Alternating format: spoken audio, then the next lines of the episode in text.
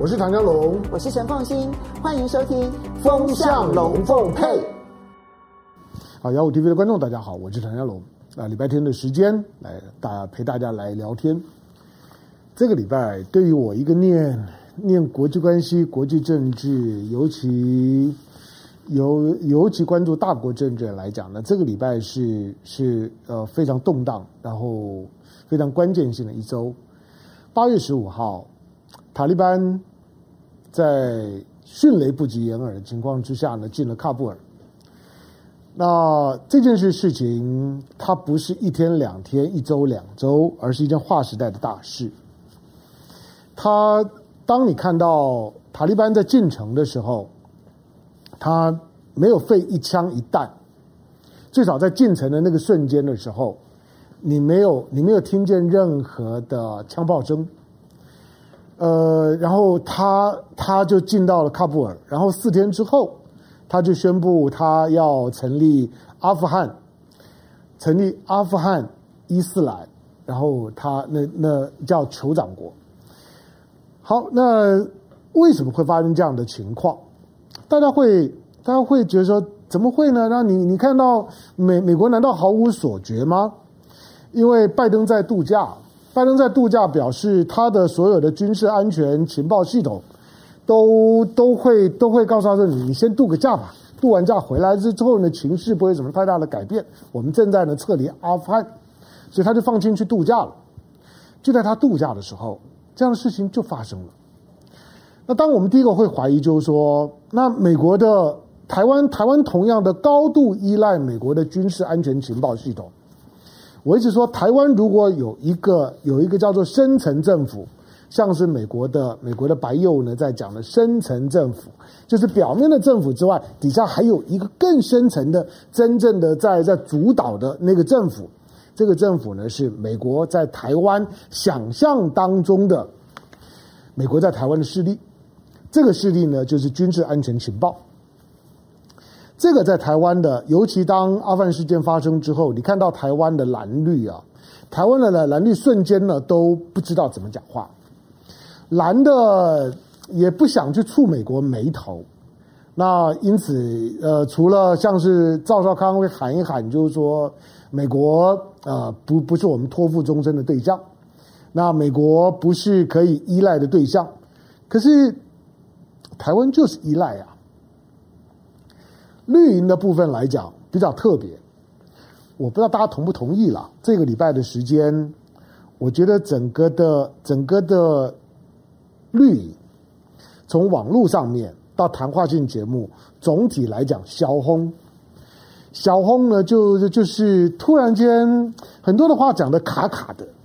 不敢再像是过去那样子很大声的，觉得我明天呢就是敢跟解放军干一场。那种的气魄在这个礼拜不见了。好多我觉得过去很勇的，那不管是抱虎平和之勇、血气之勇，不管，总而言之，最少我听你讲话，我觉得你很带种的、很勇的。哎，这个礼拜好像就收敛了很多，然后讲话呢弯弯挑挑，就开始绕来绕去的。那除了不断的呼吁，就是说大家不要怕，不要怕，不要怕，不要急。我说了，在这个时候呢喊不要急的，战争发生的时候千万不要在机场喊不要急。这个时候叫他不要急，别紧张。但是呢，如果说真的发生冲突的时候，不管那个冲突跟你有没有关系，两岸如果发生军事冲突，跟民进党当然有关，因为这是路线定位的问题。那如果这个时候说不要急，但是呢，到时候冲机场的时候说不要急，不要急，让我先上，那就真的不要脸了。所以不要急，不要急，不要脸。希望呢，这三句话，不要听到了。那我在看阿富汗事件的时候，坦白说了，当然我觉得第一个，从华人世界的角度，从中国海外华人的角度来讲，看到呢美国呢在阿富汗瞬间的崩溃，乱成一团。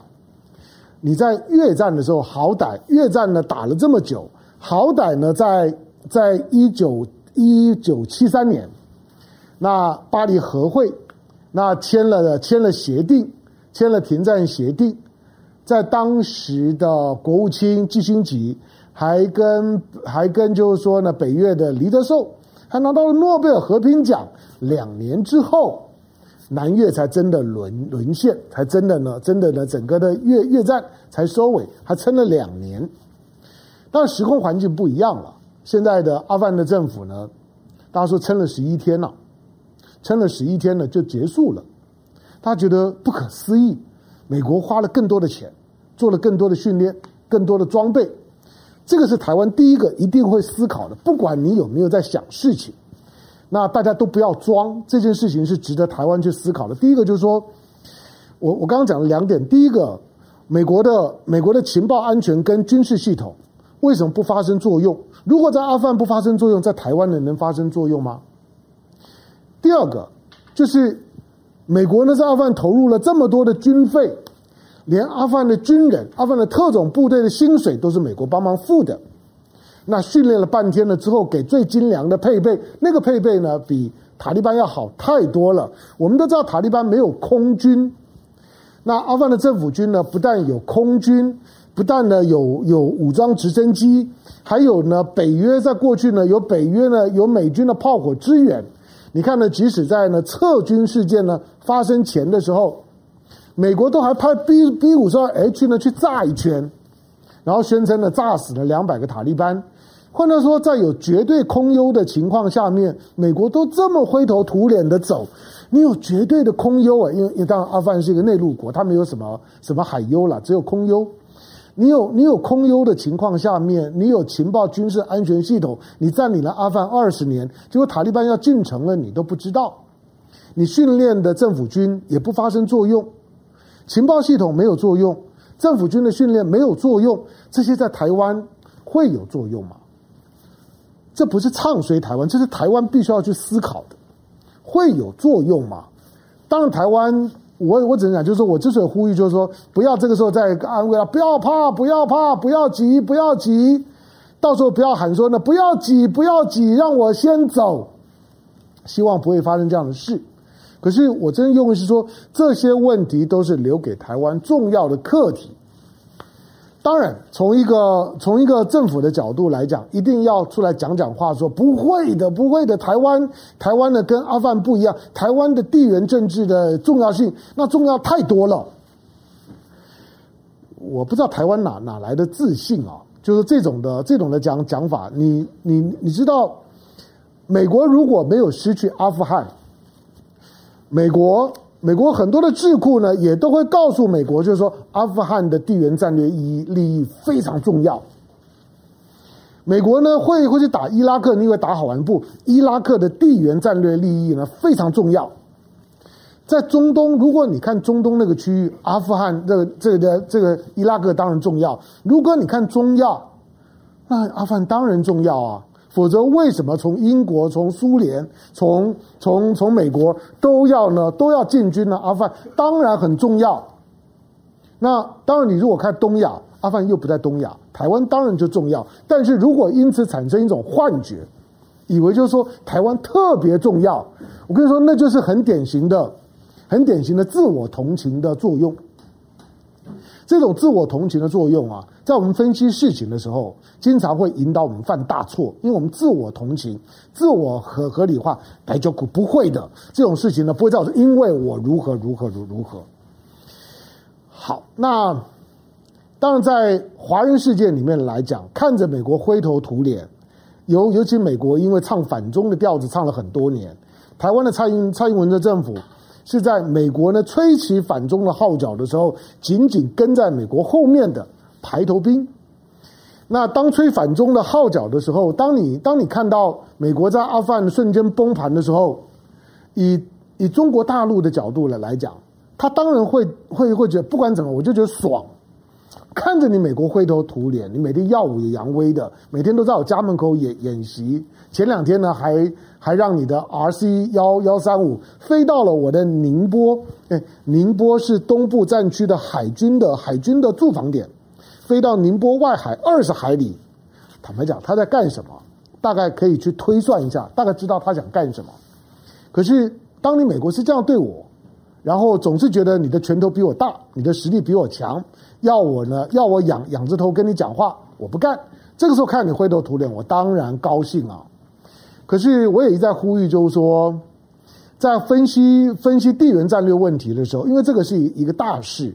分析地缘战略问题的时候，如果你很简单的得到了一个结论，就是塔利班很厉害，美国很窝囊，那就会有问题。千万不要不小心啊！因为美国失去了阿富汗，阿富汗变天了。那为了要增加对阿富汗的影响力，为了投射反美的情绪，因此呢去洗白塔利班，因此去美化塔利班，因此去神化塔利班，因此呢对于塔利班呢成立了阿富汗伊斯兰酋长国之后的未来的阿富汗，抱持着一种的过度浪漫的想象，没有这么简单。我要简单讲，就是说，最少到目前为止，我看到北京的领导班子的每一个动作，讲的每一句话，基本上面呢，对于塔利班接手之后的阿富汗的后续的情势，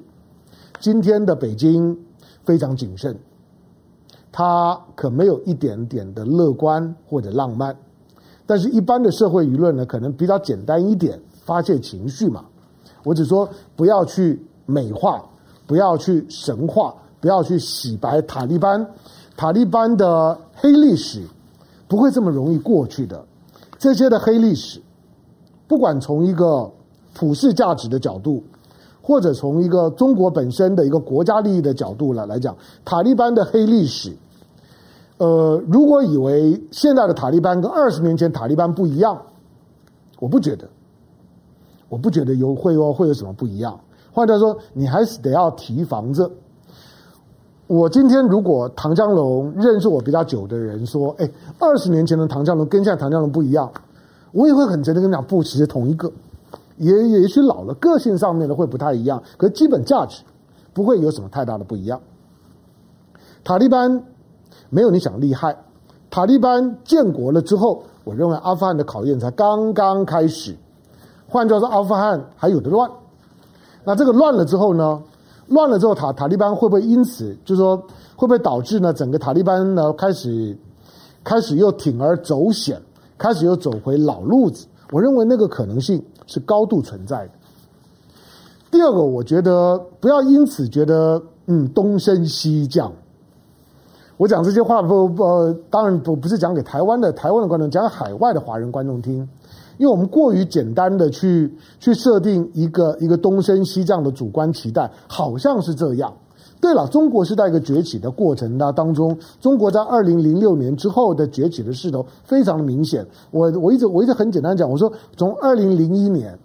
到2020年，中国的 GDP 的总量成长了13倍，吓死人了。那中国当然是在升的，可是中国的升对比来讲，美国呢相对就没有这么的大。你可以想，美国现在的 GDP 的总量，它3亿多的人口，3亿3千万的人口，它的 GDP 的总量21兆。中国14亿的人口 ，GDP 的总量大概17兆。但是20年前，那差别很大。当中国呢快速成长的时候，它当然会形成一个觉得中国越来越厉害，越来越厉害，美国好像什么都不行。不，它的总体的国力仍然非常惊人。你不要忘了，即使是它人比你少，可是它的 GDP 的量体还是比你大，它的军事的力量还是比中国强很多。中国当然不会呢跟美国做全球性的对抗，那当然是笨的。可是呢，在一个局部问题的处理上面，中国越来越有优势，这是事实。可是如果因此得到一个结论，以为从阿富汗当中可以看得到美国的衰落，美国会一直往下沉下去，我不觉得。我举个例子，就像越战，比较年轻一点的观众朋友，你当然没有经历过越战。我那个时候越战1975年结束，1975年结束的时候，我那时候准备要念中学。那我们这些世代来讲，我说我从小学3年级啊就开始读报纸的评论，读社论，看不懂的呢就会去问，哎，这个大段在讲些什么？这是我们这一代的训练，对一些的，就我们习惯啃硬骨头，所以对这些国际新闻啦等等啦这些的军事，这个是我们这个世代的训练。所以看到呢越南呢沦陷，台湾跟越南关系很密切，尤其。我自己是军人子弟啊。其实到越南沦陷之前的时候，台湾一直透过美国，一直跟越南的战场都有保持的，就是军事人员的交流互动。好，所以当越南沦陷的那一刻的那个画面之惊悚，以及之后所造成的大量的难民，那海上漂流，南海经常呢都有难民，许多的小岛上面、荒岛上面都有越南难民的遗骸。那个时候呢，对越南人来讲，真的是惨得不得了。好，但那个惨状你可能没有印象，大家会说啊，那个时空环境不一样。可是我告诉你，当越南垮台的时候，整个的美国灰头土脸的撤出，把整个南越的悲剧都算在美国身上的时候，那个时候大家也觉得美国完了，美国的国力，美国的整个的国家的士气萎缩到最极点。好，所以之后你看到，当1980年，那当时的共和党的总统呢，里根回来的时候，他也是要许诺要把美国呢从那个越战的阴霾当中带出来。可是在当时大家都认为呢美国已经不行了。可是事后再过个20年，垮掉的是苏联，并不是美国。你认为美国不行吗？不，美国现在仍然是个 superpower， 美国现在的国力比1975年更强大。所以，如果你认为现在的喀布尔时刻就跟当年的西贡时刻一样，那你认为看到呢喀布尔呢，就是说现在的美国的撤退灰头土脸，所以你认为美国完了，那我就是以1975年西贡的那个时刻的当时的我们对于美国在灰头土脸抛下越南当时的大家的印象。我告诉你，那个时候也是一样唱衰美国，唱衰的不得了。可是事后并不是这样。换句话说，美国它本身的社会体系跟它的机制，它还是有它的自我的修复的能力。它只要维持3样多东西：美元、美军跟美债。只要这3样的东西仍然是有效运作的，美国仍然是 superpower。所以千万不要以为塔利班很厉害，美国很窝囊。中国往上走，美国往下走。中国往上走是事实，但是美国不见得往下走，那个是对比出来的。好，那最后呢，我们当然还是关注呢台湾了。我在讲就是说，你看到阿富汗的时候，我刚丢的那几个问题都是台湾必须要去思考的。但这几天的时间，我认为大家都在观望，都缩起来。虽然我也不断的在问我说，每个人，尤其是台湾的土人，台湾台面上的人物，尤其是平常觉得摆出来呢就是不惜一战的，觉得两岸如果发生军事冲突，解放军过来我一定跟他拼到底。不管是苏贞昌院长说我拿扫把都跟他拼到底，或者呢平常呢表现出来的觉得台湾超有战斗力，觉得呢解放军如果登陆的时候呢一定会呢会不是血流成河，会血流成海。这些讲归讲，我说当这个时刻，如果你仍然敢这样讲，那我好歹会觉得，哎，你这个嘴巴首尾一致。可是好像并不是这样。那看到阿富汗的这个喀布尔机场的情况，我说每个人扪心自问一下，战争发生的时候，你认为这些的人，这些平常喊打喊杀的人，觉得呢什么都不怕的，像命都我们家的那。追求呢台独建国，觉得呢就算呢让台湾呢陷入到战火的时候，不要担心，有我在，我们可以打了会赢，而且呢美国会来帮我们。这大概是标准的台独三段论。我们可以打，我们会打赢，而且美国会来帮。所以呢台独可以。但是如果真的发生战争的时候，这些人到底是会奔向战场，还是奔向飞机场、奔向机场、跑战场，或者是跑机场？那就是到底呢？你是不是口是心非的关键的选择？台湾人到底愿不愿意战？我们前两天在访问苏启的时候呢，苏启当然也抛出了相同的问题，真的吗？就是看民调的时候了，大家都还是嘴巴上面爽，可是实际上面台湾现在就是征兵制，台湾现在是募兵制，征兵呢都去玩的，征兵基本上那不叫兵啊，那基本上面连去参加一个夏令营都谈不上了。好，那如果是募兵，那你认为在现在两岸越来越紧张的情况下面，台湾的年轻人愿意去从军的比例是提高还是降低？台湾的年轻人愿意去报考军校的是提高还是降低？如果真的战争发生的时候，不会像阿富汗政府军一样瞬间消失的，空军呢都跑到北边去了，开着飞机呢躲到国外去，不跟塔利班没有防炮塔利班没有飞弹空军呢只要去炸塔利班，想怎么炸就怎么炸，塔利班对你没有什么皮条的，结果这些的空军开着最先进的战机都跑去呢，不是去投诚，都是呢去避难去了，寻求政治庇护，带着装备。我们常讲就是说呢，带枪投靠啊。你看到的这些的阿富汗的政府军是带机投靠，开着飞机呢去投靠，一点战斗力都没有。台湾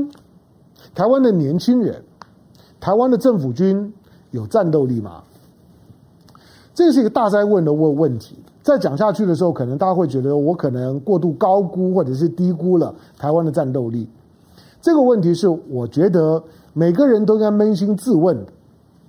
每一个年轻人都应该扪心自问的，不要耍嘴皮，不要就抓好把狼戏，不要以为呢我不去会有别人去，不是这样。台湾就这么大，那平常呢看不出来。大家好像真的愿意打游击战、打巷战，愿意拼到呢，最后战到最后的一兵一卒，军人可以这样讲。可是，一般的老百姓真的会这样想吗？最后的问题就是，那如果你不想战，如果你不想看到喀布尔机场的那种的惨状，你想多少人扒上那个 C-117的飞机，因为来过松山机场，我们都认识的。扒着 C-17的飞机挤呀塞呀，抢着要上飞机呢，好像要上捷运上公车一样用挤的，但是上不去的呢，扒在飞机外面，结果掉下来就好几个。如果我们不想看到那些的惨状，那眼下的台湾该怎么办？这是一个最后的问题了，就是眼下的台湾该怎么办？我相信没有人想要战争。台湾如果过去会发展的不错，是因为我们70年没有战争。如果你从823炮的，我说台湾本岛72年没有战争。如果你从823炮战之后呢开始算，从1958年之后开始算，那多久了？那也已经50几年的时间了。因为没有战争，所以我们就发展的很好。现在两岸之间更难打了。那如果不想发生战争，台湾在所有的两岸政策上面，我不是在讲给蔡英文听，我不是讲给执政党听，我讲给每一个雅虎 TV 现在听到我说话的观众朋友听，因为真正决定命运的是我们自己，我们自己想清楚到底台湾在跟大陆之间到底该怎么相处，不要再去想美国可不可靠。美国可不可靠是一个，它不是一个绝对性的答案。我提醒的就是，我们都会下棋吧？你不管下的是象棋，是西洋棋，是军棋。你下棋的时候，你都会发现，比如下象棋好了，下象棋你应该知道，输赢的关键只有看将或者是帅有没有被将死。所以，所有下棋的人。他都是为了保住那个将，保住那个帅，同时逼着呢把对方的将或者帅给吃掉，那是下棋的最核心的原则。至于将以外的其他的，率士象车马炮的士象车马炮卒，这些每一个都是可以放掉的，没有说呢不可以失去的棋子。所以不管是代马书卒，不管是弃车保帅，都一样，关键的时刻都可以放。就算你台湾呢觉得我是车我很重要，我是炮我很厉害，关键的时刻还是会放掉。所以它不是绝对的可靠不可靠，而是到了什么阶段的问题。那台湾在想这件事情的时候，不要再去想美国可不可靠，因为那个是一个很模糊的答案。关键是台湾在面对到两岸的军事冲突的可能性的时候，在阿富汗事件之后，每个人都该认真思考，因为它是很真实的事件，很真实的画面，而且可能会在台湾出现的。我们该如何去调整两岸政策？这个是我每天都在做，每天都在想的事情。感谢收看今天的雅虎TV， 周末快乐，下回见，拜拜。